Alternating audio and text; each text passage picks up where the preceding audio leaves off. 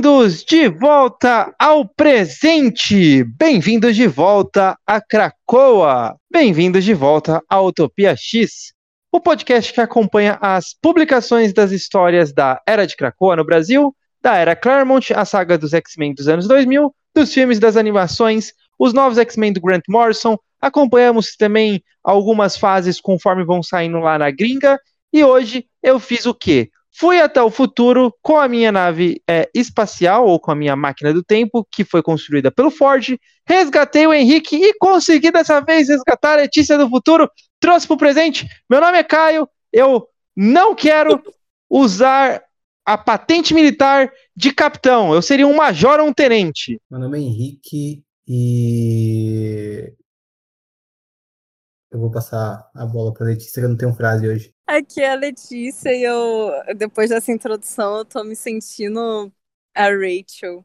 Summers. quando ela volta pro passado. Não, volta pro passado não, quando ela vai pro passado pela primeira vez, né? Porque ela é do futuro, tecnicamente. Mas você voltou. Voltei. Eu voltei. Vocês ficam naquele caos das aventuras do futuro, na, é, no, conforme vai saindo na gringa, e eu fico aqui no presente conforme vai saindo no Brasil. Então hoje nós iremos falar comentando sobre a Era de Krakow aí, mais especificamente sobre as últimas edições que saíram da Panini, as edições 49 e 50 e algumas histórias que nós estamos atrasado, né? Bom, uh, o Henrique, que ele é o chefe do Utopia X, eu, pouca gente sabe, mas eu sou só o host. O, o Henrique é o. Professor uh, Xavier.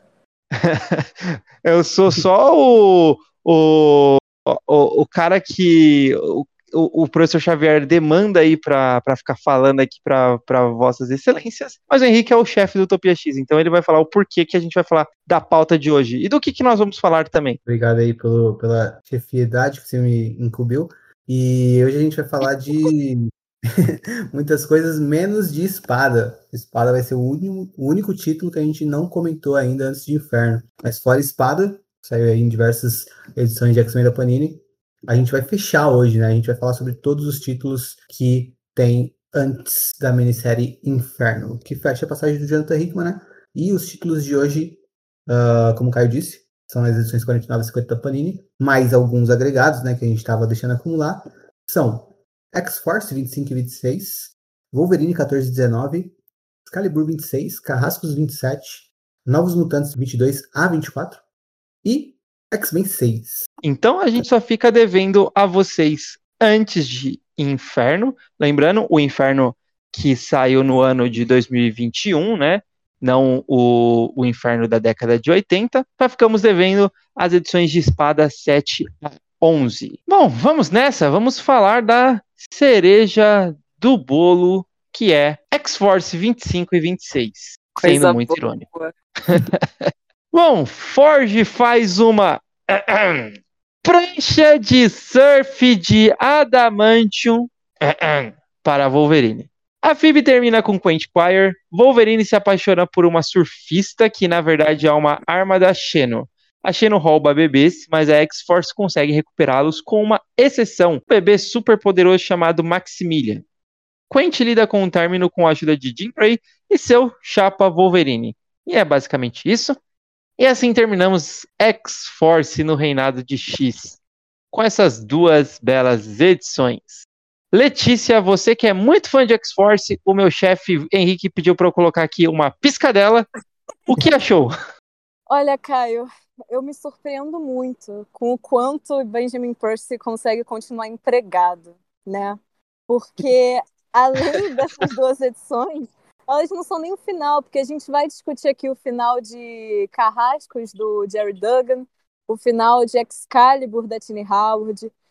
E o Benjamin Percy continua, cara. Ele continua em X-Force até hoje. Spoiler para você que lê pela Panini. Ele continua lá. E é tão inacreditável, sabe? Porque essas histórias são completamente qualquer coisa dentro do de X-Force, tem toda coisa que ele poderia escrever, mas ele falou, escreveu isso. E eu, eu tenho alguns pontos, assim, tipo, eu gosto de ver o que Quentin Quire levando um pé na bunda, Eu acho que é algo que ele merece, acho que é algo que ele deveria passar. É, eu não entendo todo esse fascínio que o Benjamin Percy tem com Quentin Quire, porque existem milhares de personagens que ele poderia usar e ele insiste nisso. É, mas enfim, e tem outra coisa que eu queria apontar também, que é que, pelo visto, Adamantium boia, e isso meio que acaba com todos aqueles posts, todas aquelas teorias das pessoas falando, nossa, o Wolverine não deveria afundar no mar, já que o esqueleto dele é de Adamantium? Pelo visto, não. Pelo visto, o Adamantium é levinho e boia pra caralho. Porque, meu Deus, eu acho a ideia da prancha de Adamantium, na real, muito engraçada. Se fosse uma história que fosse, tipo assim, só de graça, eu acharia muito bom. Tipo, essa, esse gibi que a Lia Williams tá escrevendo agora, que é, tipo, de comédia e tal, acho da hora. Só que os tons, a, a mudança brusca de tom, mudança brusca de expressão, assim, do Benjamin Percy em X-Force é muito louca para mim, porque as histórias dele, ele, tipo, parece que ele não tem mais o que fazer, sabe? E aí ele tá colocando essas coisas, ai, gente, não sei, eu não gosto de X-Force do Benjamin Percy. Desculpa aí, não, galera, fã do Aqui ele extrapolou, ele extrapolou qualquer... Ele extrapolou, ele foi além. Foi além. É é assim, ele extrapolou qualquer tentativa de que alguém poderia falar assim, ô, oh, faz um filler aí, enrola aí, porque a gente vai terminar. E aí tem alguns, alguns artistas que ainda estão terminando algumas histórias, então a gente precisa colocar uma história de X-Force esse mês. Escreve alguma coisa, Sim. coisa interessante, que não vai avançar na história, pra encher linguiça. E o cara, tipo. Sim, ele, ele extrapolou o bom gosto, assim. O bom gosto passou longe. Ele não é muito bom de comédia, né? O, o Benjamin Percy. Assim, na minha ah. opinião, pelo menos. Eu fico imaginando ele, ele, ele escrevendo o roteiro, fala, pensando assim, nossa, e Quentin Quire faz uma, um coração escrito Phoebe com a sua, o poder da sua telepatia. E ele pensando, nossa, eu sou um gênio. Ai, cara, essa parte eu acho até ok, assim o Quentin Quire e tal, mas é porque, para mim, tipo, pontos específicos não incomodam. Tipo, eu acho engraçado a prancha de adamante. Eu acho engraçado o Wolverine se apaixonando ali e tal. Eu acho engraçado o Quentin Quire levando o pé na bunda. Só que é muito mais engraçado quando você lê, tipo, as palavras o Ford cria uma prancha de adamantium do que você realmente lê o Ford criando uma prancha de adamantium, sabe?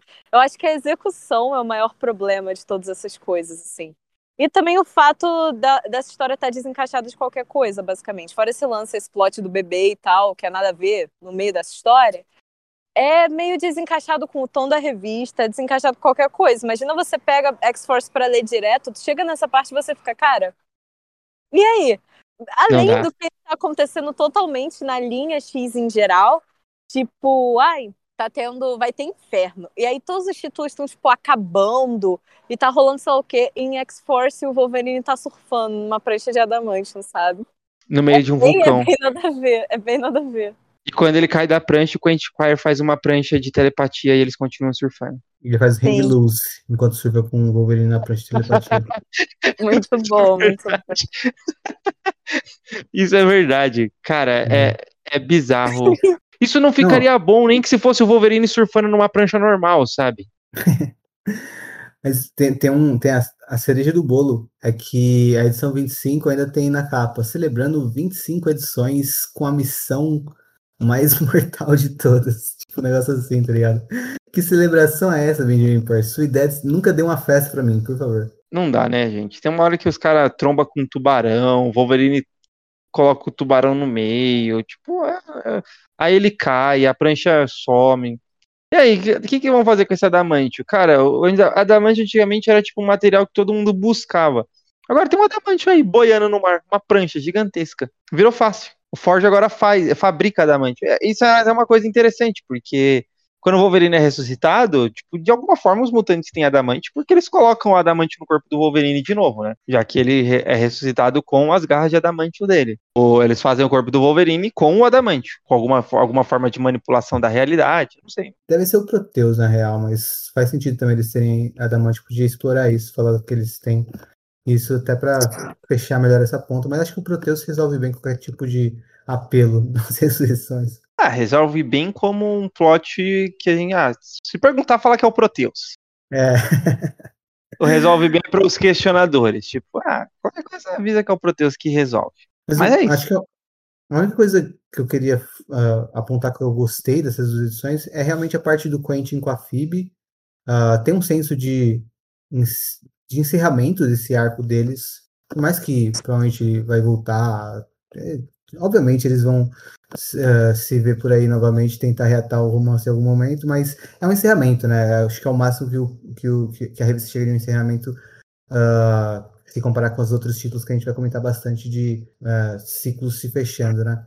E para além disso, acho que incomoda mais ainda, porque se fosse, cara, se tu quer um tipo um filler de uma história bizarra e tal, só que vai para além disso, tá ligado? Tipo, o bebê continua, não se encerra a história do bebê, sabe? Ele fica lá com, com a Xeno e a menina que o Wolverine se apaixonou vai retornar, tá ligado? Tipo, ela fica pendente ainda. Então tem elementos dessa história que vão voltar ainda na, na revista X-Force no futuro, sabe? Bom, vamos aproveitar que a gente está falando de Wolverine e vamos falar aí das edições que a gente está devendo já fazem muito tempo de Wolverine, que é, vai da número 14 até a número 19. Uh, ah, bom, como tem muitas histórias, vamos, na verdade, falar sobre elas divididas em três histórias. Uma entre as edições 14 e 16 e a outra entre as edições 17 e 18. E por último, a edição 19. Então, entre as edições 14 e 16, o Wolverine vai investigar quem matou Christian Frost e roubou os diamantes de lógica do carrasco. Nisso, ele conhece um pirata de Araco chamado Server Blackmore, que foi quem criou o Solen. Não sei se vocês se lembram do Solen, mas ele era um dos campeões de Araco, que nós vimos em X de Espada, que é aquele que empunhou uma das espadas Muramasas, lutou contra o Wolverine e tal. Ah, eu acho ele um querido.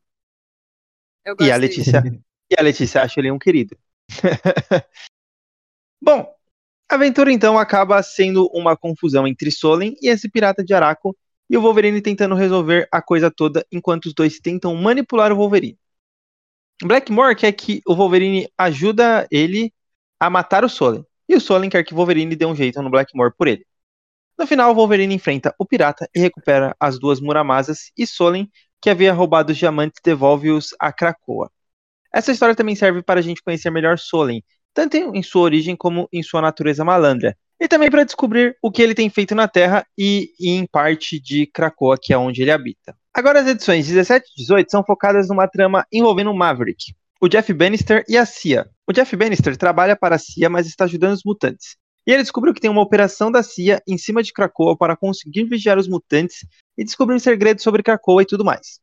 E o Maverick está no meio disso. E no final, Wolverine e Jeff Bannister vão terminar bebendo juntos, como sempre. E na última edição de Wolverine, antes das minisséries X-Vidas e X-Mortes de Wolverine, ele vai pescar.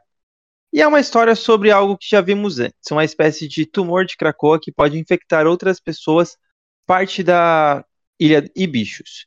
Esse tumor criou uma espécie de super monstro que está dentro de uma baleia. Wolverine vai no barco que roubou do Blackmore quando o jogou para o fundo do mar e, mata, e mata o monstrengo. É uma história mais contemplativa que meio que serve para, depois de tanta ação, na maioria das edições, trabalhar melhor o Logan em sua personalidade e na maneira como se relaciona com o mundo e lembra a primeira edição do título. Mas enfim, é isso. Todas essas histórias fazem parte do terceiro volume dos encadernados que compilam exclusivamente essa mensal do Wolverine em Krakoa, então a gente deixou acumular mesmo para poder falar sobre tudo de uma vez. Mas é claro que no Brasil isso saiu em vários números no Mix de X-Men, desde que terminou o baile de gala do Clube do Inferno. Henrique, você que é o menor dentre os maiores defensores de Wolverine no seu chapa Benjamin Purse. O que tem a dizer sobre essas edições? Tenho a dizer que eu gosto muito de praticamente todas essas edições, mas vamos por, por partes. Uh, na primeira leitura, que eu mais gostei foi a 19, a do Wolverine pescando. Eu gostei de ver o Wolverine pescando. mas o, na releitura agora para esse episódio, eu gostei muito mais do da, da, história toda, porque eu li numa sequência, né? Quando eu li mensalmente isso daqui, eu gostei, mas não. Uh, acho que, sei lá, talvez eu tenha perdido o fio da meada em alguns pontos e uh, não, não gostei tanto quanto eu gostei na releitura, que são essas três essas histórias no começo uh, sobre os Consolen, que realmente é um querido, como você disse, sobre o, o, esse pirata de Araco, né? O Blackmore, e o Wolverine no meio da confusão entre os dois. Uh, eu gostei muito dessas edições, principalmente na releitura agora que eu vi as três de uma vez só. É, eu acho o Solen um personagem com um puta potencial e eu acho que o Benjamin Percy aproveita o potencial que ele tem toda vez que ele pode escrever ele. Acho que o, o, o Solen uh, ele é tão sedutor, ele tem um poder tão forte de sedução que ele seduz até o Benjamin Percy a escrever bem quando tá na história dele. Caraca! Eu acho que contribui também é, é a arte do, do, do, Adam Kubert. Que eu acho que até em alguns momentos está um pouco apressado em alguns detalhes, principalmente quando chega no, no final uh, da, da segunda e na terceira edição que ele faz. Mas eu gosto muito de como ele uh, pensa as páginas, conduz a história, é sempre muito dinâmico.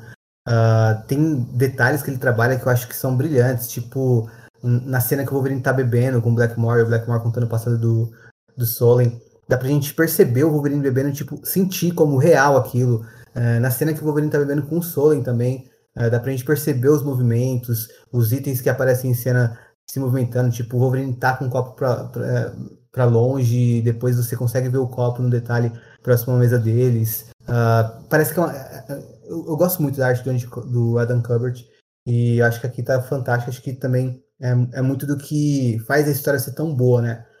Eu gosto também do confronto final dele. Acho que é uma das histórias que o Percy melhor terminou, tanto no confronto do. Mas aí também muito mérito do, do, do Adam Kubert, porque ele desenha muito bem também esse final do Wolverine lutando contra os piratas e contra esse Blackmore e jogando ele pro fundo do mar e tal.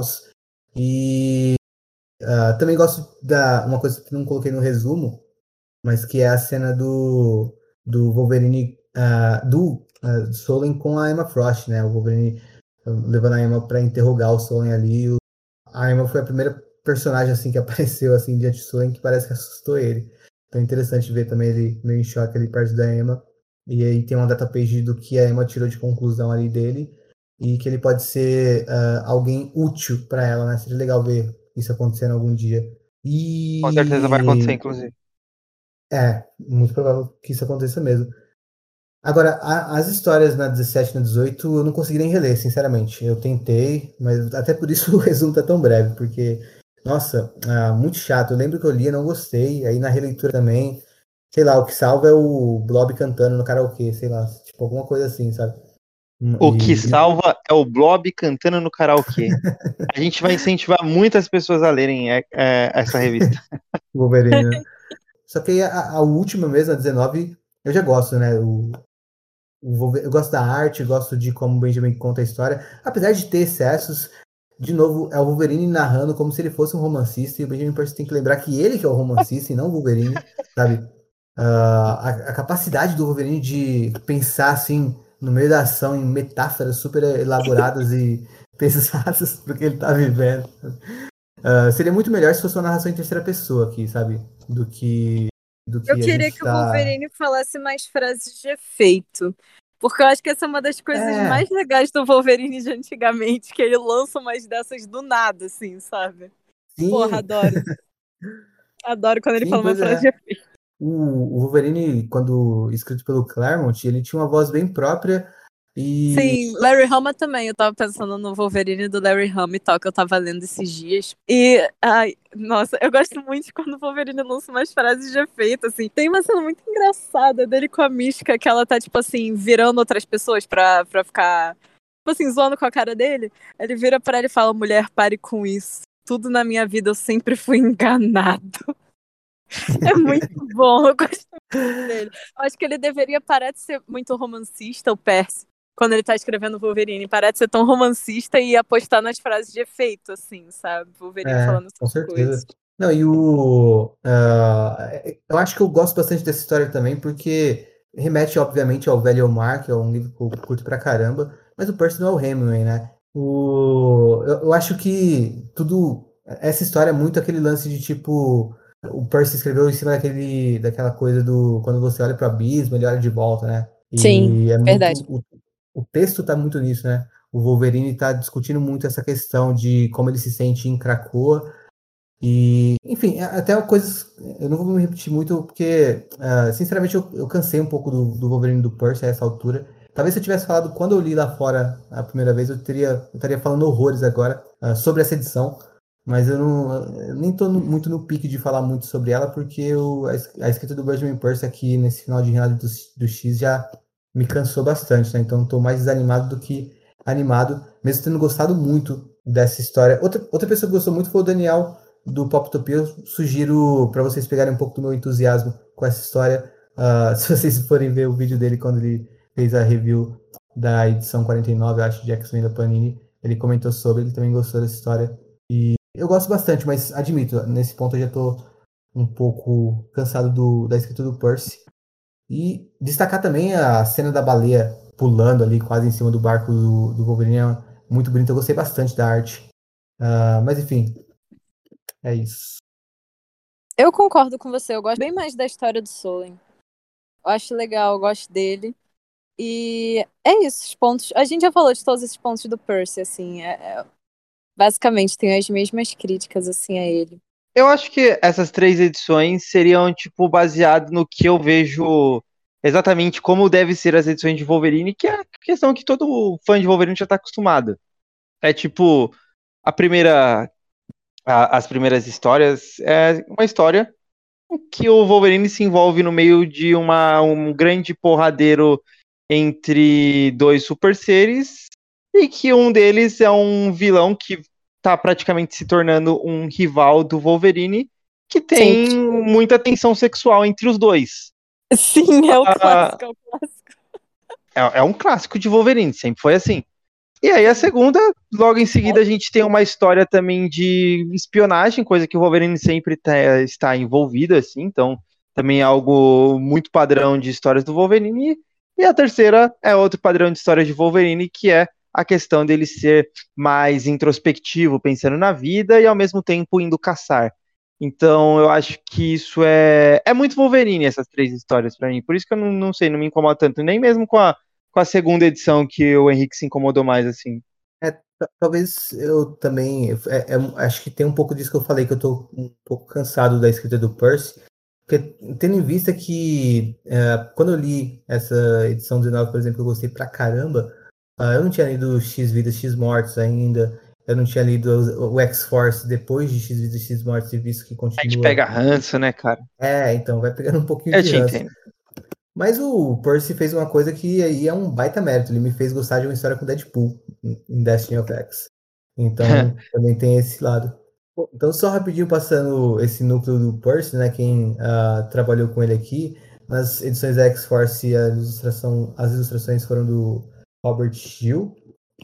E no Wolverine a gente tem um, como foram muitas edições, né? A gente tem um baita time aqui de nomes para citar. O Adam Kubert, como eu, como eu disse, né? Das edições 14 e 16. Lamedina, na 17. Paco Dias uh, e Javi. É, não, Paco Dias na 18 e Javi Fernandes nas, na 19, né? E de colorista a gente também teve uh, Frank Martin, Espen Grudentiern, Java Tartaglia e o brasileiro Dijo Lima, que infelizmente faleceu recentemente. E Matthew Wilson, também na, é, na 19, fechando aí o time de coloristas. Então, todos esses trabalharam uh, nessas edições do escritas pelo Benjamin Percy, né? De X-Force e de Wolverine. Antes da gente avançar, eu quero puxar uma informação que é muito importante para todo mundo que está acompanhando essas Boa. edições que são quais músicas o, o a, a, galera do karaokê estava é, cantando. São uma boa, hein?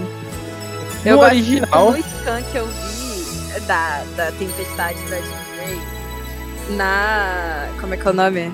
No scan, assim, eles trocaram para Evidências, que eu achei muito bom, achei um negócio bem brasileiro. Mas eu acho que elas cantariam Malcione, assim, se pá. Eu também colocaria Aquela do. Como é que é o nome?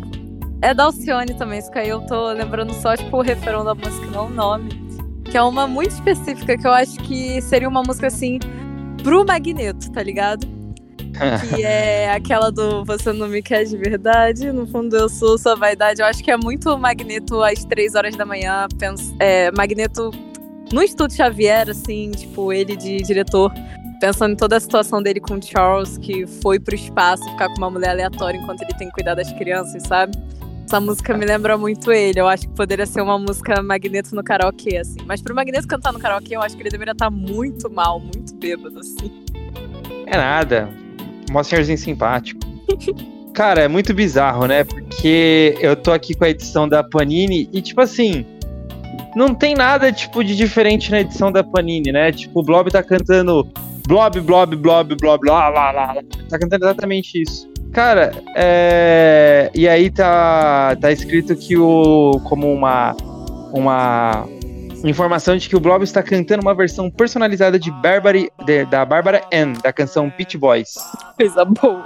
Aliás, da canção do Beach Boys, né? A canção Bárbara Ann do Beach Boys. E, e ele tá cantando. E a Aurora estão tocando um Break My Heart, não é isso? Um Break My... Essa é boa, essa é boa. E tem mais o, o Pyro tá cantando We Didn't Start the Fire, do Billy Joel. Faz sentido. E o Maverick, deixa eu ver. You've lost that loving feeling. Ai, eu acho que se é pra gente adaptar, a gente deveria adaptar muito e colocar todos eles pra tocar músicas brasileiras clássicas de karaokê. Gente, eu gosto muito de karaokê, eu vou no karaokê toda hora. tipo. Não, é. A Panini é não colocar sério? ninguém cantando a que todo mundo canta, qualquer evidência, né? Pô, perdeu é. a chance, né, mano? Não, exatamente. E, o, e a galera do Scan com certeza não perdeu essa chance. Claro que não, a galera do Scan traduziu. Galera do... Vamos ver aqui, a galera do Scan mandou um. Qual que é mesmo? 17, né? Certo. A galera do Scam mandou que o Blob tá cantando Seu corpo é fruto proibido, é a chave de todo pecado e da libido, mandando um RPM. Caramba. É muito bom. Manda o print disso pra mim, por favor.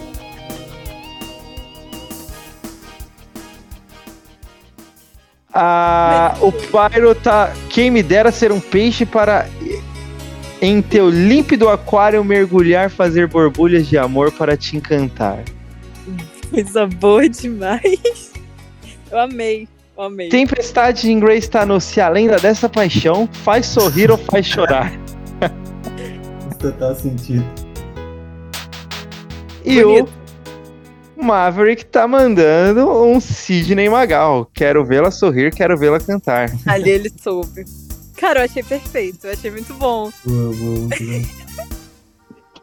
E convidem é. a Letícia para o, karaoke, para o karaokê. Convidem, eu adoro karaokê. E a cara da Jean Grey do Side Sandy Jr. Verdade. e fazer é a tempestade cantar com ela. fazer a tempestade cantar com ela. Bom, já que estamos falando de Tempestade, vamos para a edição 27. A última edição de um dos títulos mais relevantes desses dois primeiros anos de Krakoa. Os Carrascos, que chega ao fim da fase Gary Dugan. E aí, logo em seguida, a revista vai voltar para o número 1 em Destiny of X. Mas vai ter uma pegada completamente diferente e não vai ser mais escrita pelo Dugan. Bom, quando eu digo que ela é relevante, é mais no sentido de muitos. É, é mais no sentido que, assim, alguns desgostam, mas muito gostam de carrascos, né? Mas uma coisa certa é que. É ele rendeu muita conversa, principalmente aqui no Utopia X, seja falando mal ou criticando negativamente. uh... falando mal ou criticando negativamente. Bom, brincadeiras à parte, vocês sabem, acho que eu posso dizer que temos sentimentos mistos para falar o mínimo sobre carrascos, mas nossos Sim. comentários pendem mais para o, o, negativo, às vezes positivo. Então, muito, é, muito em cima do muro. Criticamos quando não gostamos, elogiamos quando tem que elogiar. Porém, vocês que nos acompanham, acho que muitos, muitos, muitos gostam e isso é legal de se ver em um título que é querido por muitos, inclusive por convidados que já participaram aqui, como o Fernando, o recentemente o Edmário também. Enfim, dito isso, o resumo ele é muito brevíssimo. A Emma e o Shao deixam o Clube do Inferno nas mãos de Lord Lourdes Chantel, Shinobi, Kate, Leland e as irmãs Cuco. Alguns dos membros dos Carrascos também deixam a equipe, Christian Frost e Homem de Gelo, Pyro, também.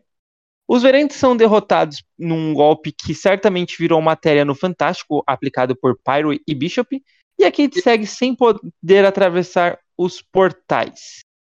E ao final, faz um trato misterioso com Reed Richards para ele tentar resolver isso. Enfim, é basicamente isso. Letícia, você vai sentir saudades dos carrascos de Dugan? Cara, é...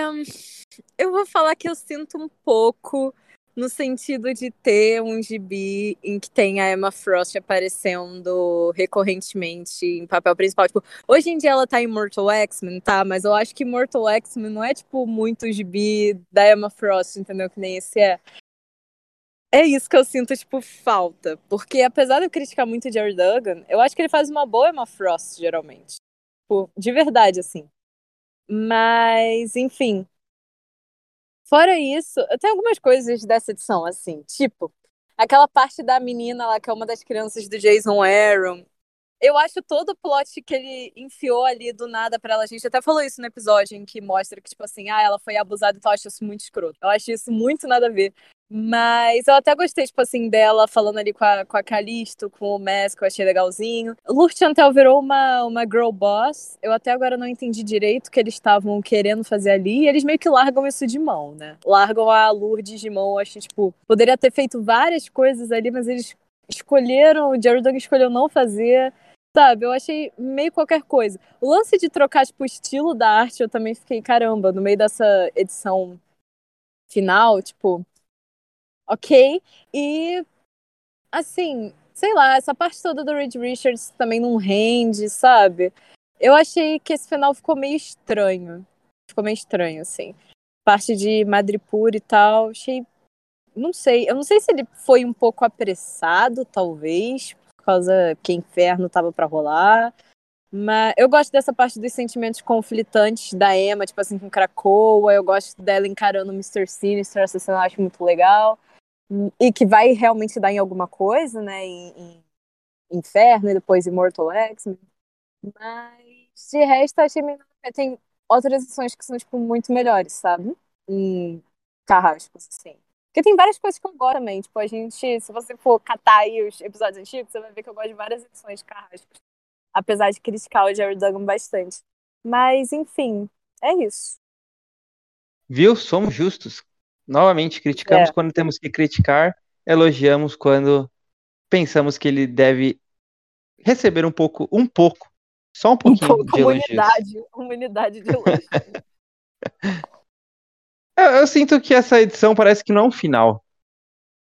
Não tem cara de final. Eu gosto que o Henrique colocou aqui no roteiro que é uma despedida do Christian Frost de Carrascos. Tipo, cara, ele nunca foi dos Carrascos. tipo, tem muita gente que aparece nessa revista, né? É, é, tipo. Realmente parece que eles vão nunca mais vão aparecer assim. Tipo, ah, estou deixando os carrascos. Mas, cara, os carrascos era quem ficava lá no barco. Era a Kate, o Homem de Gelo, o Pyro, e é isso. Às vezes, às vezes o Bishop. Sim, é. No geral, vocês só são personagens da revista, mas não do grupo Carrasco. Vocês estão todo mundo se despedindo. É verdade, é verdade. Faz sentido.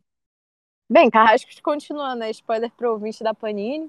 O que, que vocês, tipo assim, no final dessa revista, inclusive, tem o Next Time, tipo, o que, que vai acontecer? E aí tem, tipo, a cara da Cassandra nova. Vocês lembram o que vocês pensaram quando anunciaram que a, que a Cassandra ia fazer parte dos novos Marauders, assim? Nossa, Acho nem me fala. Do, da revolta do Caio, eu fiquei meio chocado também, pensando, tipo, meu Deus, isso vai ser uma bomba gigantesca. Mandei áudio pro Henrique inconformado, assim, falando o que estão fazendo, assim, tipo... Eu, eu achei, eu fiquei chocada também, eu não estava esperando. Foi na época que eles estavam anunciando as coisas que iam sair, tipo, Destiny of X tal. Quando saiu o primeiro teaser de Destiny of X, eu achei incrível, porque se chama Destiny of X. E eu sou a maior fã viva da doutora Irene Adler. Mas, quando eles começaram a anunciar, tipo... Aí, galera, a Cassandra Nova vai fazer parte de Marauders. Eu fiquei um pouco receosa. E olha que eu, tipo assim, eu acho divertido esse Marauders atual, assim. Eu não gosto, tipo, muito do início, mas eu acho que depois fica legal. Tem várias edições que são muito da horas. Eu acho que o Steve Orlando, ele se diverte muito, cara. Ele tá... Tu vê que o cara, ele curte o que ele tá fazendo.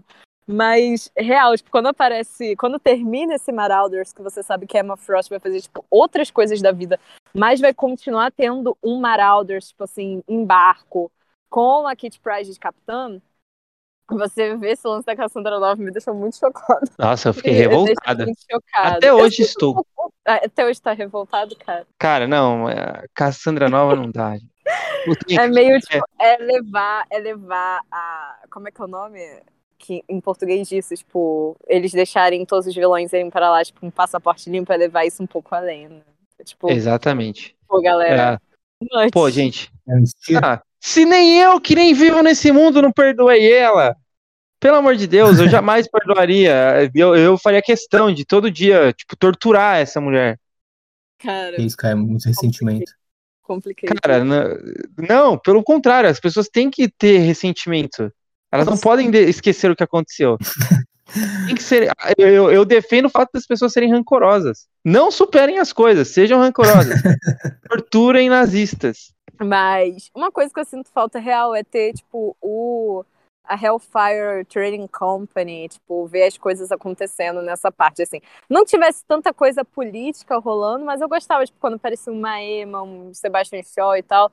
E a coitada da Lourdes, tipo, deu uma sumida legal, assim. O Jerry Duggan larga isso lá e, tipo, ninguém pega, sabe? Essa parte é completamente aleatória. A gente ainda tem o Shaw e a Emma, tipo, em Mortal X-Men, mas eles não, não aparecem tanto, né? Tipo, a parte principal de Mortal, assim. Então, é isso que eu sinto falta. Tipo, eu sinto falta de um gibi que tenha esses personagens específicos. Sinto muita falta da Calista também, eu gosto muito dela. Queria que o All Women mandasse ela pro espaço, literalmente, no caso, para Marte. É, mas, enfim. É isso que eu sinto falta de Carrascos. É bem legal que, conforme você foi falando, também a gente vai percebendo tanto de personagem que apareceu nessa revista. Sim, Apareceu muito personagem, isso talvez pode ser um dos pontos positivos. Porque realmente. Eu concordo. Eu gostava. Era muito personagem, a interação deles era legal. Claro que por ter muito personagens, alguns ficavam totalmente escanteados, como a gente já comentou certa vez da Tempestade, né? Sim, é, sim. propriamente tipo, não também. era um gibi pra Tempestade estar tá ali, sabe? Ela é, ela é, tipo, ela é protagonista, tá ligado? Colocar ela ali só de sacanagem é meio nada a ver. Isso é uma das maiores críticas que eu tenho a, a Carrascos do Jerry Duggan. É o lance da Tempestade. So, apesar de ter uma das minhas coisas preferidas da Tempestade, que é aquela história dela lá, tipo, no Crucible, com a Calista, eu acho muito bom. Mas fora essa história, tipo, a Tempestade estava ali só de figuração e tal. Hoje em dia ela tá muito melhor. Mas eu sinto falta, tipo, de ter esse elenco meio rotativo, assim, os personagens aparecem aqui e ali. Eu gosto muito dos Morlocks, eu gosto quando eles aparecem nas histórias. Então eu sinto falta de ter esses personagens aparecendo, sabe? Especificamente. Eu te entendo. O Pyro.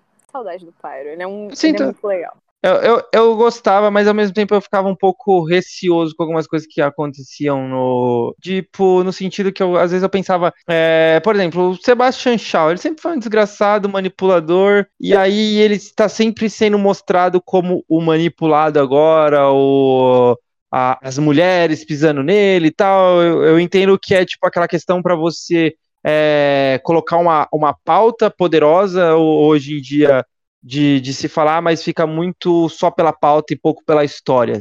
Ah, eu, eu, principalmente nessa edição aqui, tipo, a, a Lourdes Chantel pisando no, no Sebastian Shaw, e o Sebastian Shaw, tipo, mas sem querer, o que eu fiz com você, me arrependo tal. É, eu, eu fico um pouco tipo, pô, trabalha um pouco melhor essa história para ser aquela coisa mais é, apoteótica de você ver, de sentir prazer dela, delas realmente humilhando o Sebastian Shaw e não só pela, pela história em si. Eu acho que o Dugan ele, é ele muito, sempre o, o Jared Duggan ele é muito literal, Twitter, né? literal, é exato, exatamente. ele quer o, o, retweet da história. Ele quer, ele quer. E aí ele fica muito, fica falta muito aquela coisa de você ter o o, o prazer de estar lendo e, e sentindo a revanche, sabe? Sim. Eu, eu entendo o que ele está querendo passar, mas às vezes quando ele passa, ele não passa tipo de uma forma tão é, metafórica dentro da história, a ponto de construir e entregar. Essa edição final de Carrascos, quando eu li, eu tive um sentimento que foi muito de tipo, porra, Carrasco acabou, caramba. E, obviamente, vocês sabem que eu não sou o maior fã do mundo dessa revista. Uh, mas quando, quando eu li essa edição, eu fiquei tipo, acho que até comentei aqui já sobre isso. Quando eu li essa edição, eu fiquei tipo, caramba, mano, que pena que acabou. Eu queria, queria continuar lendo Carrascos do Dugan. Eu parei pra pensar e lembrei, mas peraí, eu nem gostava das revistas. E foi muito que aconteceu na, na edição da Tempestade também, tá ligado? Que eu falei, cara, que eu falei, tipo, nossa, caramba, vai fazer falta Tempestade. E eu comentei com o Caio, o Caio até falou, mano, a Tempestade nunca nem esteve na revista, se a gente for pensar. E é real, né? Tipo, é uma, uma deus do, do, que a gente não viveu, sei lá, tipo, um negócio meio filosofia de Neymar. Mas o. Uh, é saudade daquilo que a gente não viveu, na verdade, o Neymar fala. É saudade do que a gente nunca nem viveu, é muito isso. É, eu acho que Carrascos vai dar saudade daquilo que poderia ter sido, sabe? Porque o título tinha uma vibe muito legal. Uh, tinha um elenco muito poderoso, assim, no sentido de personagens que podem ser utilizados de diversas maneiras, tanto em quesito poder como interações e, uh, enfim, uh, tinha muito potencial para ser um, um, título, assim, realmente fantástico e acabou sendo um título bom com altos e baixos, um título ok. E eu acho que talvez eu dê mais valor numa releitura futura. Seria a minha terceira leitura, então. É, talvez não também. Mas uh, eu acho. o sentimento de dualidade continua. Sim, é. sim. Mas eu acho que o, o Dugan ele, ele tem um, uma capacidade de uh, fazer uma, uma mensal muito boa às vezes, sabe? Eu acho que ele consegue. Porque, por exemplo, eu gostei muito da história dos carrascos, que eles estão no espaço lá, uh, que a Emma Frost roubou a nave de alguém, alguém do Han Solo, e o Han Solo foi lá roubar, uh, pegar de volta, e aí eles trataram no espaço. Eu gostei muito daquela, daquela, daquelas duas edições. E eu acho que o Dugan sabe escrever muito bem uma mensal uh, leve, assim, descompromissada, e ele fez isso muito bem em Cable, para mim, por exemplo. E eu acho que como o Dugan tem muito essa capacidade, ele acaba conseguindo fazer algumas coisas, como por exemplo o que ele fez, que teve feito em mim nessa edição, que foi, eu li essa edição e eu adorei essa edição. E eu fiquei pensando, pensando agora, né? Uh, se eu não tivesse lido nada de Carrasco, se eu tivesse lido só essa última edição, só a edição 27, eu ia ler essa edição 27 e pensar: caramba, eu quero ler as 26 agora. Esse título parece ser muito legal. Uh, o Bishop com Pyre, olha que, que interação legal, tipo. Uh, Bishop eu com quero... Pyre eu gosto também. É, então, eu quero ver mais disso, mas eu não vou encontrar nas outras 26, sabe? Mas, enfim, eu acho que engana bem essa 27 nesse sentido. Parece que a revista foi muito melhor do que ela foi, de fato. Mas, ao mesmo tempo, eu não acho que a revista seja uh, ruim. Eu acho que ela é boa mesmo, com altos e baixos, mas. Uh, Dito tudo isso, eu continuo achando que eu sinto falta de, desse carrasco do Dugan. Eu acho que é tipo um dos. Quando eu, quando eu penso, pelo menos eu assim, penso, ah, era de Cracoa, de bicho. Esse é um dos primeiros é. que vem na cabeça, assim. Eu é, acho que é tipo exato. Um, um, é, faz parte. Faz parte. É icônico, né? Parte. É icônico. É, é icônico. Isso é icônico, é icônico. É um título é, eu acho que Carrascos, Excalibur e a própria X-Force do, do, do, do, do Percy, assim, ó, porque são os títulos que estão lá desde o começo e não pararam.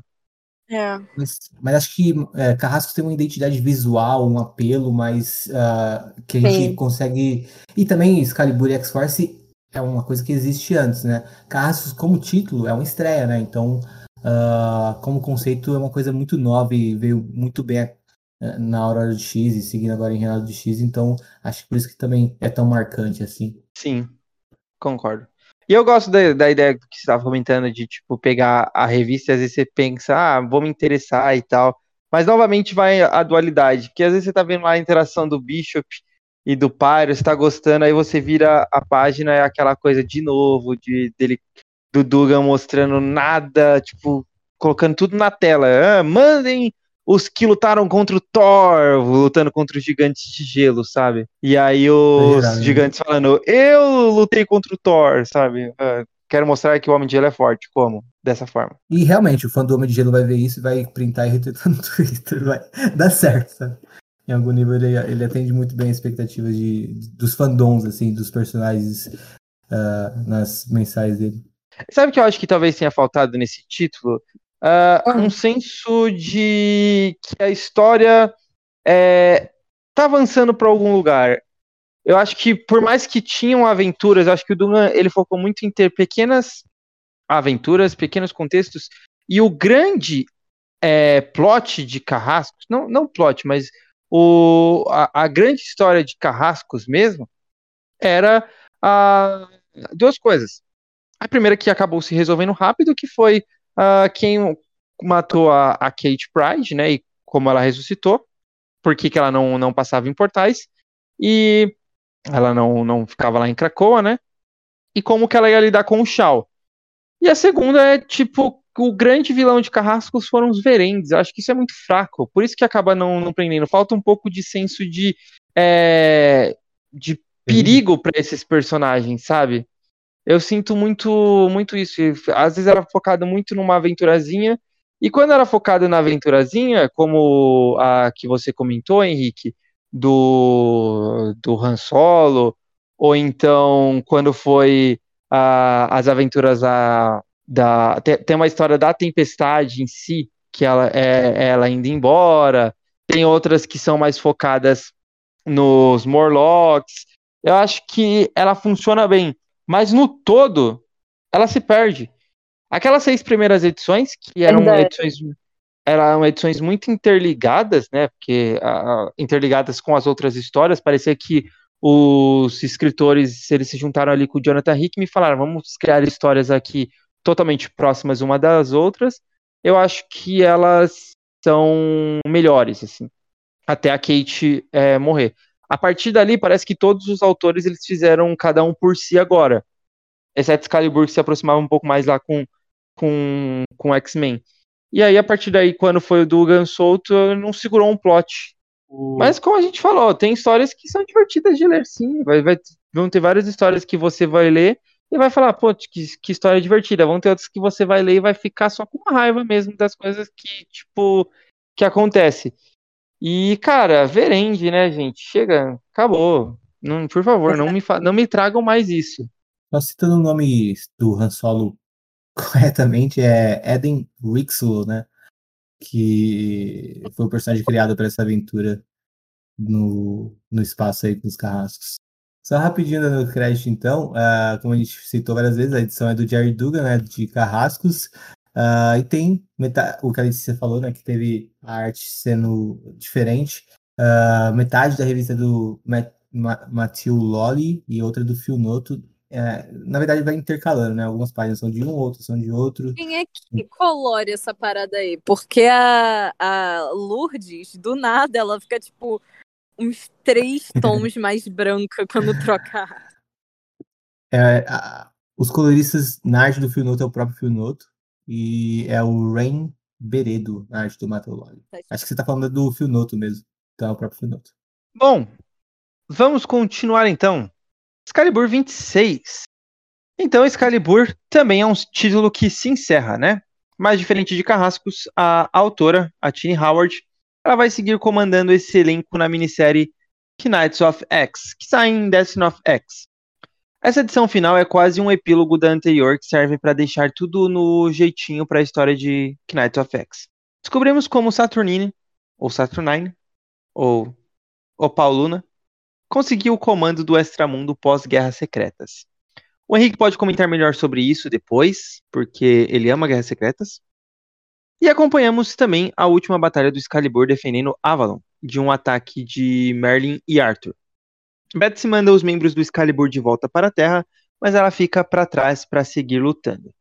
Henrique começa aí, por favor, falando um pouco sobre as histórias da Saturnine envolvendo guerras secretas e tudo mais. Não vou entrar em detalhes, para não esticar muito esse ponto, mas só mencionar que uh, toda essa treta da Saturnine que ela referencia aí, essa a era das incursões, né? Tudo isso é uma referência ao run do Hickman nos Vingadores, né? Então, uh, quem leu agora Excalibur achou interessante o, as citações aqui sobre essa era das incursões, uh, fica a sugestão aí para ir ler Os Vingadores do Hickman, que termina em, em, Guerras Secretas, a melhor saga de quadrinhos de todos os tempos. O melhor evento. Depois de Crise nas das Terras, ou talvez não. Mas enfim, o... aí tem esse, esse ser, né, que é importante a gente pensar sobre, que é o Map, Map Maker, eu não sei como ficou em português o nome dele, mas enfim, os map makers, ele, os map makers, eles são criadores, eles são criaturas dos seres uh, que vocês devem que estão nos ouvindo devem conhecer, os Beyonders, né? Os Beyonders como raça, né? criaram, os Mapmakers, uma treta toda envolvendo certo personagem que é um segredo, assim, quando você lê Vingadores do Hickman, né? Então, quem curtir atrás de informações, uh, eu acho que caso não tenha lido o run do Hickman de Vingadores, oh, vale muito a pena ler, então não, tenta não pegar spoiler, que quadrinho é uma coisa que a gente pega spoiler muito fácil, mas ao mesmo tempo, depois que passa, dá pra gente escapar de spoiler por anos e ler qualquer coisa com total surpresa, sabe? Então acho que quem nunca leu uh, Guerras Secretas pode ter a chance de se sentir instigado aqui nessa, nesse trecho da história e ir atrás. Mas enfim, uh, é com o poder desse map maker, map maker que a Satur, Saturnine, Saturnine acaba uh, conseguindo, né? E ali Opa, também um trato secreto. Opa, Luna. um trato secreto com a Roma, né? uh, dar uma rasteira no Merlin e ganhar, uh, se tornar ali a imperatriz, não, magis, qual que é o termo? Qual que é o... Magistrix Universal. Isso, Magistrix Universal do Extramundo, né? Mas, cara, eu tenho que admitir que eu fiquei decepcionado, porque na edição anterior, uh, primeiro que tem uh, toda a cena do que faz referência ao filme lá, acho que é The Graduate, a primeira vez de a primeira noite de um homem, né? Com a Saturnine e a Beth, ela sendo hilária no final da edição 25. E a gente não tem nenhum momento das duas juntas aqui. Acho que foi um pouquinho decepcionante nesse sentido. Parecia que a gente ia ter uma edição das duas e que ia ter uma edição muito focada na Saturnine contando essa história em mais detalhes. Eu achei que a história dela ganhando controle de, do Extramundo ia ser mais interessante. E acabou sendo uma coisa mais rápida, né? Toma aqui, acho que três ou quatro páginas só do, do gibi. Uh, e aí já segue para os outros plots e tal. Eu gostei da edição, assim, uma edição uh, meio que para fechar as pontas mesmo e terminar tanto o título como a equipe Excalibur para começar uma coisa nova que dá continuidade a ele. Eu gosto muito dessa ideia e fiquei empolgado quando eu cheguei no final uh, e vi que teria uma, uma sequência em Knights of X. E acho que quem curte Excalibur e termina aqui pode ficar empolgado para Knights of X no ano que vem, saindo aqui no Brasil. No geral, eu gostei bastante dessa edição. Não acho tão boa quanto o Clímax, né, que foram as edições anteriores, mas gostei bastante. E eu acho que Excalibur melhorou muito em Reinado de X. X-Force, é, a gente falou muito mal, acho que Excalibur é o, é o contrário, né? Uh, começou um pouco mais ou menos e foi se acertando, se acertando, se acertando. Quando se acertou, acho que tomou um rumo bem legal eu curti cada vez mais a, a revista, né? O traje de X-Force, que para mim começou muito bem e foi perdendo o rumo uh, completamente. Mas é isso que eu tenho a dizer sobre essa edição do Excalibur. A dúvida. O Pauluna, a Saturnine ou Saturnine, ela já não era imperatriz do Magistric, na verdade? Homem Universal? Antes Durante de Guerras Secretas? É, antes de Guerras Secretas, na verdade, eu acredito que ela já era. Não, sim. Mas acho que uh, ela estava contando como que ela. Porque eu acho que talvez uh, antes. É que eu não faço ideia de como estava antes. Letícia, você sabe? Era, antes, se eu não me engano, o Merlin era tipo o cara aí do multiverso, e aí ela deu uma rasteira nele e pegou o negócio pra ela, o título de Magistrix Universal. Mas eu não lembro direito quando isso acontece. É, mas eu acho que isso é bem antigo. É, eu, eu, eu, acho que é isso, porque tanto é que é o Merlin que faz os, os paranauês da questão pro Capitão Britânia ganhar os poderes e tal. Mas desde Sim. o começo, lá da, da ideia de Excalibur da, da primeira versão, a Saturnine já era a Magistrix Universal. Então, tipo, no iníciozinho, na né? ela era tipo líder da tropa dos capitães britânicos, assim, ela ainda respondia ao Merlin. Depois que muda, tipo, pra ela virar a imperatriz e tal. Essas coisas. Então ela nem precisava ter explicado, ter contado história nenhuma, né? Não, tipo, tecnicamente não. Foi tipo. que ela quis. Mas, sei lá. Talvez então. É, talvez fosse a história de tipo, como pós-Guerras Secretas ela, se, ela manteve o poder e o Merlin ficou mais enfraquecido, sei lá, talvez. Não sei. É. Também tem todo o lance de que, tipo, a Tini Howard que criou esse lance do extramundo ter vários reinos e a Avalon fazer parte disso e tal. Então acho que ela tá, tipo, meio que organizando o lore. É, sabe? isso, isso é real, assim, a Tini ah, Howard mandou benzaço nessa, assim. Sim, eu, cara, eu, ela criou muita coisa. Eu sou a favor, assim, eu, quando, eu, quando eu acompanho alguma coisa, eu, tipo, mergulho de cabeça, eu gosto de organização. Então eu, eu adorei essa questão do que, que como que foi feita essa divisão dos reinos, é, explicado o extramundo, o quanto que ele faz parte, o, o que que ele faz parte do multiverso, tirar até um pouco dessa questão do poder do extramundo. Porque geralmente o extramundo era muito poderoso, né? No sentido de, cara, eu posso apagar uma realidade quando eu quiser. Agora já não estão mais falando isso. Eu acho que aos poucos estão vão, vão, a gente, vão fazer a gente esquecer que o a Magistric Universal, o Imperator, será? Qual, como que seria? Magistrix, a Magistrix. Ah, eu digo se for o Merlin, acho que também eu vou chamar ele de Magistrix. Pode ser. o, o, o Magistrix Universal, tanto o Merlin quanto a, a Saturnine, é, eles teriam esse poder de apagar realidades inteiras e tal. Então, por exemplo, ele poderia ir lá e, tipo, ah, foda-se esse. É, vamos colocar o pi aqui, dane-se esse universo, o 616, e aí vai e apaga, sabe? Sim, é meio que para isso que a tropa dos capitães britânicos serve, assim, é tipo lanterna verde, só que cada um tem a sua dimensão e eles têm que manter a dimensão na linha, assim. Tipo, se Sim. tiver alguma coisa acontecendo ferrando com, com o multiverso nessa dimensão, a Saturn Nine tem que ir lá e, tipo assim, acabar com esse universo, entendeu? Mais ou menos isso. E, é, e o universo é, tipo, é o universo inteiro mesmo, não é só o planeta Terra, Sim, né? Sim, é a dimensão é, apagar toda. a realidade, exato. É, é, muito poderoso esse sentido do, do, multi, do, da, do omniverso, né? Enfim, é uma bagunça quando não, não existe uma lógica por trás disso, se, em grau de importância de quem que é mais importante ou não, se ela teria esse poder. Mas o importante é você ver que porrada, guerra, Capitão Britânia lutando contra é, lendas britânicas. Você vê o Victor e o, e o, o Shatstar lutando juntos e tendo um romance, porque quem não torce para esse casal é maluco. Você é, vê o Gambit, vê a, a esposa do Doug, que eu esqueci o nome dela. É isso que é da hora de Excalibur, divertido. Ficar, ficar questionando um monte de coisa, a gente fica mais é, frustrado do que do que não, mas ao mesmo tempo eu fico feliz que a Tini Howard está organizando essas pequenas uh, esses pequenos questionamentos que fazem a gente às vezes ficar frustrado. O final, vocês gostaram do final de Excalibur, assim, tipo, como a revista fechou? Porque não fecha tanto, né, já que a Tini Howard continua só que com outro nome, assim. É, não fecha, na verdade, né? Fecha, tipo, é. numeração no geral.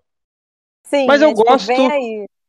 Eu gosto sim, porque é tipo um final de filme, que você sabe que vai ter uma parte 2. É, é verdade. Dá essa vibe de, tipo, trilogia e tal. Trilogia mesmo, porque acaba Nights of X, você vai começar outro que também é da Tini Howard, com os mesmos personagens, só que outro título, outro nome. Então tem essa. eu fiquei, eu gostei. Tipo, quando apareceu o Gambit ali naquele Next Time, eu fiquei, ah, pô, vamos tacar o Gambit ali. Eu gosto do Gambit, galera. Eu não sou, não sou hater. Mas eu fiquei, eu caramba, também. será que vai ser isso? Mas enfim, é... Um, dos meus, um dos top 20 personagens de X-Men. Mas é legal, é legal. Tipo, eu quis ver até onde essa parada é aí. Tipo, quando eu li, eu fiquei, ah, vai continuar essa parada aqui, com certeza, com a, com a Tini Howard continuando a fazer toda essa parada do, do extramundo e tal. Foi tipo um final meio sem final, assim, não tem muito o que falar. E agora, tipo, ai, a galera vai ficar presa, tipo, no Extramundo. Eu achei, tipo, uma vibe meio campanha, assim, de RPG e tal. Sim. Legal. É bem legal Deu mesmo. bem isso. Então chegamos agora a Novos Mutantes 22, que vai até o número 24. Mais uma revista que chega ao fim, mas na verdade também não. O título ele vai continuar em Destiny of X com a numeração seguindo e com a mesma equipe criativa e com o, o pelo menos é, a mesma equipe criativa por enquanto, né? E com o, o mesmo princípio também. Mas enfim, são três edições, né? 22 e a 23, ela conta uma história, a 24 serve para uma como uma edição para fechar vários pontos e aspectos pendentes. Então na 22 e na 23, a gente vai ter o clímax na batalha do plano astral contra o Rei das Sombras. Primeiro os novos mutantes vão até o Rei das Sombras e o confrontam e ele prende Karma, Apache, Lupina, Dani e Liana no plano astral. A Hané, o Apache, a Lupina, a Dani, a Liana é, no plano astral. Elas são mantidas ali vivendo a ilusão de que Krakoa caiu de que todos os inimigos dos mutantes os derrotaram. Então cabe às crianças ajudar eles. E que crianças são essas? São os Perdidos, que é o nome da equipe do Anoli, do Chuvoso, da Gabi, enfim, toda a criançada ali que vem aparecendo aí nas últimas edições que a gente também já comentou. Eles vão até os Novos Mutantes no plano astral, mostram que eles estão vivendo uma ilusão e todos juntos vão até o Rei das Sombras. E, claro, conseguem derrotar ele. Ao melhor dizendo, eles derrotam a parte maligna do Rei das Sombras, porque descobrimos que o Rei das Sombras é uma entidade que se apossou do corpo do, do ainda criança Amafarok. E tem. É, é um nome egípcio, eu não vou saber falar ele corretamente, tá, gente? Então. É desculpa, tipo Amafaruk. Eu acho que é Faruk.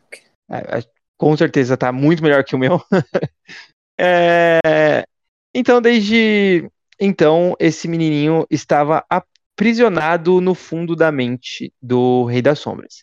E agora o menino é libertado e terá de viver tentando compensar pelos erros que cometeu enquanto Rei das Sombras. A edição final de Novos Mutantes, a 24, tem muitos momentos de conversa, reflexões, encontros e reencontros. Vale destacar que a não garota, né, ou a No Girl, ela ganha um corpo ao final da história e agora tem nome de Cerebela. Muito bom esse nome. uh, e aí fica um gancho também para a história da Liana com a Madeleine Pryor, que será contada em Destiny of X. Letícia, você que é amiga pessoal da Madeleine Pryor, o que achou do encerramento Verdade. dessas fases aí de, de Novos Mutantes? Enquanto.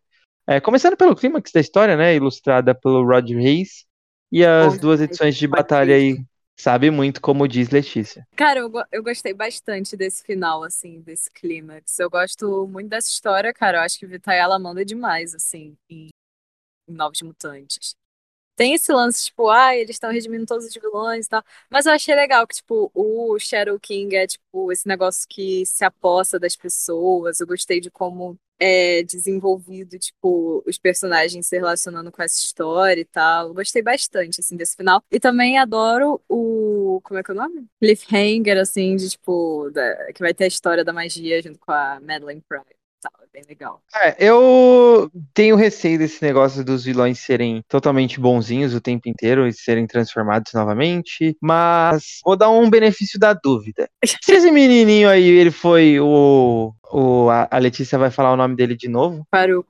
Faruk. Se ele foi apostado pelo Rei das Sombras e como o Rei das Sombras ele continua apostando outras é, pessoas e o vilão Rei das Sombras continua existindo como desgraçado maldito que vai fazer a gente continuar tendo raiva dele e torcendo para ele tomar muitos chutes na bunda para não falar uma coisa pior, tudo bem. Porque aí o vilão, da, o, o vilão da história continua sendo o Rei das Sombras. Porque o Rei das Sombras é um grande desgraçado. Ele manipulou muita gente. Em várias histórias, deu a entender que ele teve. Ele fazia mais do que abusos psicológicos na galera. E transformar Sim. isso tudo como uma criança inocente que ela foi é, totalmente é, corrompida por, esse, é, por essa ideia e não vai sofrer nenhum tipo de consequência por isso e vai continuar vivendo a feliz da vida em Krakoa, aí isso eu discordo um pouco, sabe? Ah, mas eu acho é que isso é tipo uma, uma metáfora para como é que é o nome? Para tipo crianças que são real abusadas quando são crianças e aí depois elas crescem e continuam e acabam perpetuando esse tipo de comportamento, assim, sabe? Isso é uma coisa que, tipo, às vezes acontece, assim, com pessoas que têm Sim. esses essas coisas que aconteceram com elas quando elas eram crianças, elas acabam fazendo isso com outras pessoas. Eu acho que é tipo Sim. isso. Ah, Não, eu concordo. Eu concordo, isso é, existe, é real. Uh, tem várias histórias que são, tipo, muito parecidas com isso. Uh, que, que traz essa ideia, tem aquele filme do Mystic River, uh, tem, tem várias ideias. Mas assim, como o Rei das Sombras, ele é um vilão que é escrito por vários e vários e vários, várias pessoas, e sempre foi uma coisa muito só vilanesca mesmo, e aqui eles tentaram uhum. dar uma... É, eu, eu, nem senti que foi uma profundidade. Eu, eu não sei, talvez eu possa estar tá, é, interpretando errado, tudo bem também. É, mas eu senti que foi muito mais uma forma de falar, justificar os atos dele.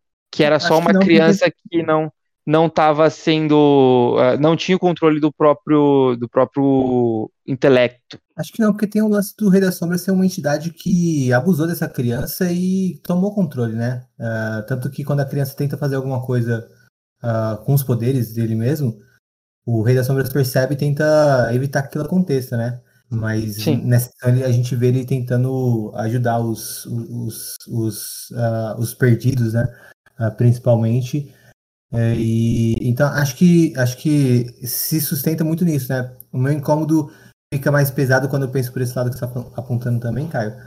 E até pela repetição, do que a gente vê muito, acho que fica o tempo todo assim, uh, a gente pegar histórias pela perspectiva do vilão o tempo todo, mas não, é, esse para mim não é, não é esse o caso, sabe? Tipo, eu acho que é bem trabalhado pela Vitayala e porque justamente porque ela consegue separar uh, o Rei das Sombras de alguém que tá ali dentro, encurralado por todo esse poder negativo, por essa entidade e tal. Uh, então acho que eu gostei nesse sentido, essa questão do, do que ela fez, do que ela trabalhou com o Rei das Sombras. Só que eu acho que é importante uh, que se respeite isso pensando cronologicamente em histórias por vir, né? No sentido de que, tipo, não adianta nada ter feito isso daqui aqui se o próximo autor vai falar, ah, na verdade não, ele era mal o tempo todo, sabe? Tipo. Uh, é, um, verdade. Então acho que é, é, é legal se uh, um editorial sustentar isso por muito tempo a ponto disso maturar como ideia e ninguém nunca voltar atrás. E trazer o Rei da para ser um vilão super maléfico de novo, só pra gente voltar a ter uma batalha no plano astral dele com o Xavier, sabe? é, nesse sentido eu, eu gosto. Se for uh, interpretando dessa forma, sabe? Que é realmente a criança e a entidade são duas coisas separadas. Pois é. Eu acho que é, eu acho que é bem isso, cara. Tipo, vai continuar tendo o. Como é que é o nome? O Rei das Sombras como vilão. Ainda dá pra usar, tipo, a entidade. Sim. Concordo. Mas eu gosto, eu gostei, assim. O lance Vitaela também, que, tipo, é, ela consegue usar bastante a psique dos personagens, eu acho. Volta bastante, tipo, no X-Men e no Novos Mutantes da era do Claremont, assim, aproveita bastante coisa, bastante imaginário daquela época, só que, tipo, avançando emocionalmente os personagens, assim. Eu acho que é uma coisa que ela faz muito, eu acho isso muito da hora, particularmente. Eu tenho que falar que, tipo, a arte do Rod... O Rod Rey sempre é, tipo, incrível, assim, ele sempre é muito brabo. Mas Sabe nessa muito. revista, ele tá, tipo, demais, assim. Ele tá demais, cara. É muito bom, é muito incrível. Nessas duas edições em especial, eu acho que é o clímax da arte do Rod Reis também. Sim, porque é um absurdo exato. que ele faz essas duas é edições, muito. ele realmente destrói. Até porque ele tem é espaço muito... para isso, né? O, o, argumento da história uh, dá, abre muito espaço para ele poder também usar toda a criatividade dele. Cara, ele é, ele é muito. Ai, eu adoro esse cara. ele é muito bom, eu adoro o jeito que ele usa, tipo, tudo, sabe? Tipo, ai. As cores, assim, também são muito incríveis, porque ele faz as próprias cores também. Aí a aquarela que ele usa, e depois, pelo que eu saiba, é tipo mixed media. Tipo, ele mistura várias coisas diferentes, tipo caneta com aquarela, com sei lá o quê, e depois ele passa para o computador e, tipo, adiciona algumas coisas e tal. E é muito incrível, cara, a arte dele, assim. É muito bom. É demais mesmo. E o jeito que ele que... arruma os quadros. É sim, tipo a página que tá o Rei das Sombras dividido em dois, né? A gente percebe o menino. É muito boa, cara, é muito incrível. É impactante. E o. A, a, só a edição final, que não é por ele, né? Uh, Sim. E. Acho que eu, eu gostei muito dessas duas edições, a 22 e a 23. A 24 nem tanto, eu achei ela um pouco expositiva demais. Só que ainda assim, uh, é nem tanto, né? Como eu disse. Ainda assim eu gosto. Acho que tem um, acho que é expositivo em alguns diálogos, por exemplo. Uh, é, para mim, ela, para mim a, a, a, a é muito bem escrita uh, pela Vitayala o tempo todo. Só que a, é, nessa última, aquela conversa com o Victor, para mim ficou um pouco, sei lá, eu não senti muito a, a, a, Eliana naquela conversa com o Victor. Achei que era mais uh, uma conversa expositiva para a gente talvez perceber mais a fundo alguns dos pontos. E acho que se esse, se esse é o ponto até funcional nesse sentido, né? Deixar mais claro algumas coisas. Acho que para mim não precisou muito quando eu, quando eu estava ali. Achei uh, que algumas das ideias que são muito discutidas aqui, às vezes podia dar um, um espaço maior para a gente só, uh, sei lá, eu, eu, tive alguns problemas com essa última edição, assim, nesse sentido, né? Mas, assim, eu, eu gosto bastante dela e principalmente a cena da, da não garota uh, finalmente ganhando um corpo, porque, porra, realmente Verdade. Justo, né? Pelo é. amor de Deus, né, gente? Até que enfim, né? os caras conseguem criar prancha de adamante e não dar um corpo pra menina. Os caras têm fábrica de corpo lá, o Senhor Sinistro tem isso em cada guarda-roupa dele. Pois é. É verdade. Eu achei isso legal. Também gosto da parte daquela outra menina lá que tem, tipo, uma aparência que não é humana, ah, lá sim, pode crer. Mask e tal, e tipo, consegue fazer um corpo tipo, um pouco mais humano, é legal também. E a parte do Thunderbird, do pássaro trovejante, assim, o que, que vocês acharam? Cara, eu achei isso, parte, tipo, né? até que enfim, eu adorei. Cara, é muito também, foda, muito também foda gostei mesmo. bastante. E é legal também o discurso da, da menina do, dos sonhos, esqueci agora o nome dela, pra, pra Dani, né? Que é tipo, é, é, eles tentam fazer você ter o orgulho de ser quem você é, e esse discurso é muito, muito importante. E ao mesmo tempo ela fala assim, eu tenho orgulho, mas eu quero, tipo, ter orgulho de uma forma diferente da que vocês pensam, né, no geral. Sim. É, É a Cosmar. não né? é, é, é bem legal. Cara, eu acho que Novos Mutantes, pra mim, assim, é um dos títulos que eu mais gostei dessa. de- de- das duas fases, tanto do Down of X quanto agora no Ren of X, assim, foi, foi um dos títulos que eu mais gostei. Dificilmente teve uma edição que eu me senti entediado, que eu não, não, não gostei de alguma coisa. Às vezes é uma edição que às vezes nem acrescentava em muita coisa assim pro, pro evento, pro, pra história de Krakoa, pro próprio plot de Novos Mutantes, mas só de ver a interação desses personagens eu gostava. Eu acho que nisso a Vitayala acertou demais, assim, o- os Novos Mutantes.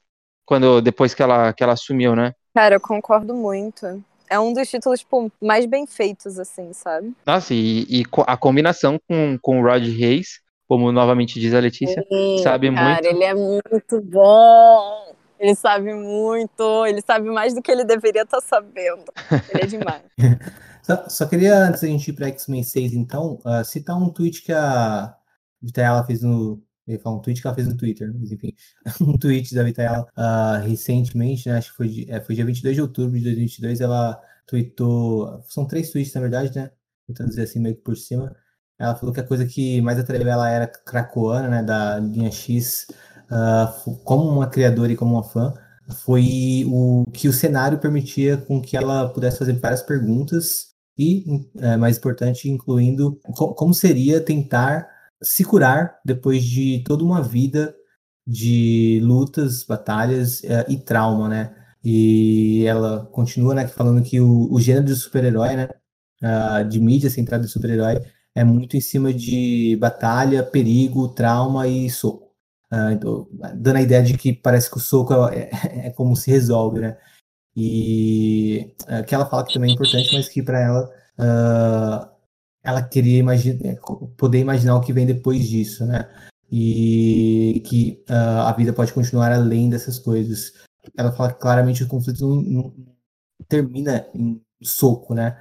E que tem muito mais para se trabalhar em relação à, à cura, à reconstrução, à recriação.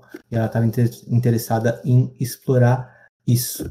E, e acho que pensando nisso, a gente consegue muito, ah, quer dizer, tendo isso em vista, a gente consegue perceber muito que ah, às vezes novos mutantes, esses, esses novos mutantes da tela com Reis, principalmente, mas também com outros artistas, ta- talvez pegue, acho que por isso que é um, meio que um cult, né, de, eu, eu chamo de um cult da Era de Krakoa, porque é, é um gibi de super-herói que vai para além do soco, né? E tipo, na verdade se esquiva muito de ah, ação e soco e vai mais para esse aspecto que ela apontou, né? Recriação, reconstrução, tentar se curar eh, depois de um trauma. Ah, a gente vê muito isso na- em vários personagens, né? na Lupina, na Iriana, no Rei das Sombras agora, né? Ah, enfim, acho que tendo em vista principalmente isso, é um gibi espetacular. Acho que se decepciona mais quem imaginou que ia ver mais um gibi aventuresco, assim e tal.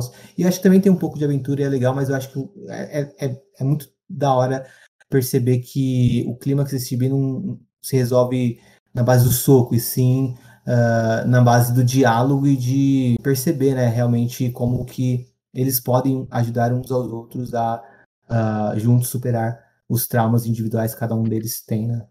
Sem contar toda essa questão de, de uh, personalidade, aceitação que a gente vê, como vocês citaram, com uh, a Cosmar, que acho que poucos têm sensibilidade para escrever tão bem isso quanto a Vitaela a gente viu muito bem em uh, Children of the Atom, por exemplo, Filhos do Átomo. Sim. E assim, realmente, se você pegar bem, tipo, não tem é, porradaria nessas histórias da, quando tem, não é tão boa. Tipo, aquela ideia lá deles lutando lá no, no espaço lá com a ninhada. Tipo, é muito mais interessante no sentido dessa questão da interação deles, deles superando todos esses traumas. Cara, fiquei feliz com Novos Mutantes, fiquei feliz ouvindo essa declaração. Bom, X-Men 6, para terminar o episódio, é o a edição que nós vamos falar agora sobre o Capitão Krakoa.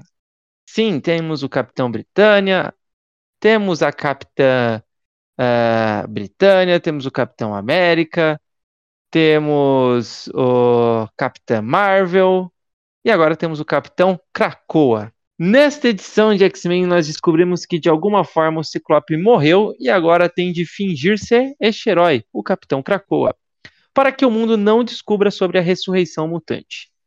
Fora isso, Fei Long chega a Phobos, uma das luas do planeta Araco.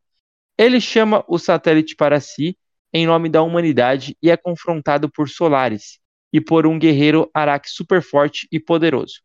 Fei Long mata esse guerreiro com uma facilidade incrível e deixa Solaris em choque. Ao final, descobrimos junto do Ciclope que Ben Urich não se lembra mais da matéria que escreveu sobre a ressurreição mutante, ou sobre qualquer coisa relacionada a Ciclope. Mais um mistério aí.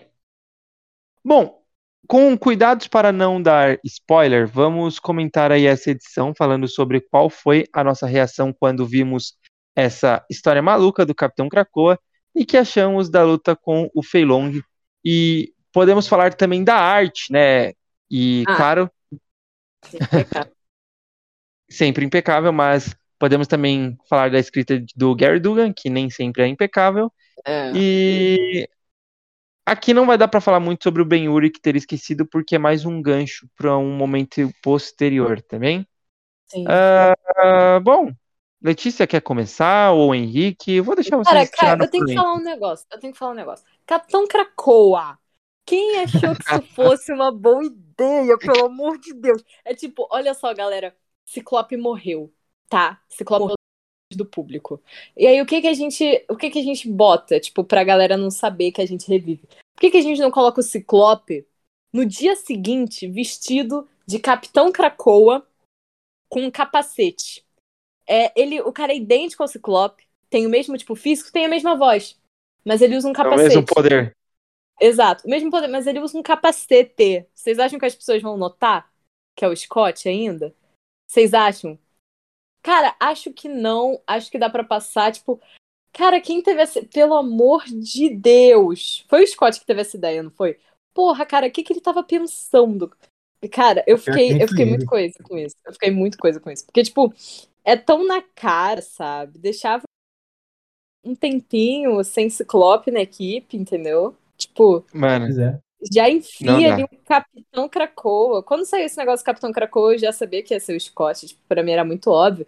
Mas seria muito mais legal se eles tivessem metido outra pessoa ali. Tipo, sei lá, coloca um Forge como Capitão Krakoa, assim, sabe? Uma parada nada a ver. Eu acho que teria sido mais divertido. Mas, cara, essa ideia do Scott. Talvez dê muito certo, porque no universo Marvel as pessoas são muito burras, né? Tipo, pra descobrir identidade secreta e tal, isso é normal no gênero de super-herói. Você pode colocar qualquer pessoa com uma máscara que as pessoas não reconhecem mais. Tipo, Clark Kent tá aí usando uma unidade de óculos, tá bom.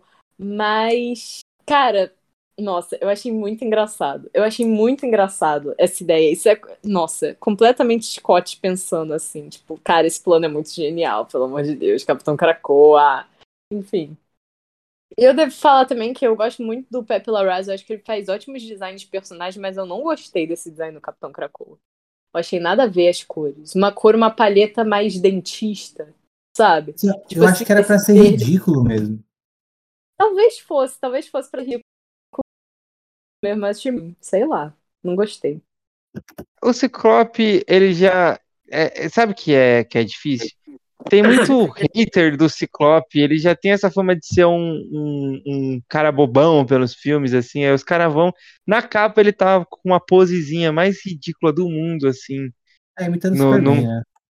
Não, é ridículo, jamais. Nem parece. Eu, eu jamais pensei que isso era o Superman. Eu pensei que era tipo. Eu não sei o que eu pensei. Não, mas é, é, tem, tem toda uma questão de imitar o Superman, tanto que o título da edição é o que aconteceu com o Capitão Krakoa, né? Que é referência a Whatever Happened to the Man of Steel lá do, do Alan Moore. Verdade, verdade. Cara, mesmo assim, não deu certo. É, não, sim, é. A galera também olha tem- e pensa, pô, o Ciclope, o Ciclope não dá, né, gente? Podia ter, eu, eu já vi gente falando isso, tipo, o Ciclope não dá, o Ciclope é só o cara que impede a Jean Grey de ficar com o Wolverine. É tipo isso. E aí os caras metem um Capitão Krakoa, umas florzinhas, o, a, a posezinha de, de, tipo, de cara bobo. Ele fica, tipo, com cara de bobo. Mas, de verdade, quando Pra eu ser justo.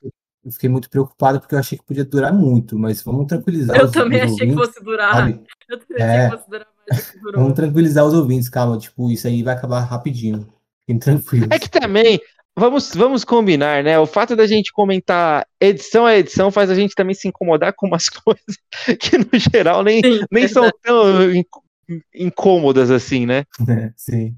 E pra ser justo também, ele não tem o poder do. Ele não usa os poderes de, de, de rajadas ópticas que eu comentei, que ele Porra, se não. usasse já ia ser demais, né? Ia ser Tem até uma jogando teia. na cara mesmo. Mas o, a primeira pessoa que ele encontra como herói é o Homem-Aranha. O Homem-Aranha não reconhece o Ciclope pela voz, pe- o, o, o queixo dele ali todo aparecendo, que é o mesmo queixo que ele sempre viu do Ciclope, porque o Ciclope sempre usou também um, o capacete cobrindo a, a cara inteira dele, né? Homem-Aranha é roupa. Eu vou dar essa pro meu mano Homem-Aranha, porque deve ser horrível enxergar naquela roupa que ele usa. e porque ele não é tão chegado assim no, no Scott, sabe? Ah, mas, ele conhece. O pai ele pensou, tipo, ai, meu sentido aranha tá pitando aqui. Nossa, estranho. Não, acho que ele ficou mais pensando, pô, que, que que é isso, cara? Mas eu não Não posso criticar. É Cracoa. É outra Exato. cultura. É outra cultura. É outra cultura. O que me incomoda nessa edição é que esse lance do Capitão Krakoa, eu acho que foi uma tentativa de ser bem humorado no plot pelo Dugan e tal. e eu acho que é meio desnecessário, na verdade, né? Tipo, eu não achei graça, então, claro, pra, pra quem achou graça, acho que funciona bem.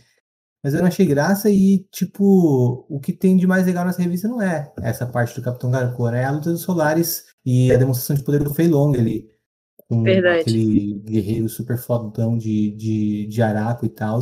Aquilo lá é bem legal, né? E a gente acaba esquecendo. Eu nem lembrava que tinha isso nessa edição. Eu também não. Capitão América. Eu fui completamente. pelo Capitão, pelo Capitão Krakoa.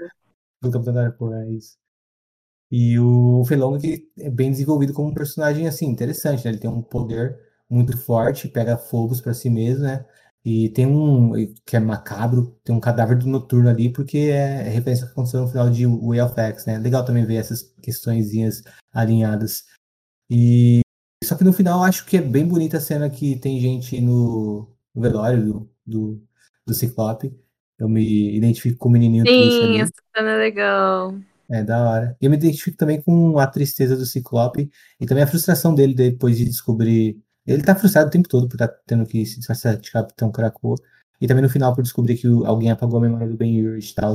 É legal essa cena também, no sentido de pensar, putz, que conflito que vem daí. Ah, então acho, eu, eu gostei da, da, da edição no geral, só, só me incomoda mesmo essa ideia bizarra de Capitão Krakoa como uma tentativa de ser bem humorado, porque pra mim é isso, né? Uma tentativa de ser bem humorado, porque eu acho que o design é propositalmente feito pra ser ridículo, é, é tudo pra ser ridículo mesmo.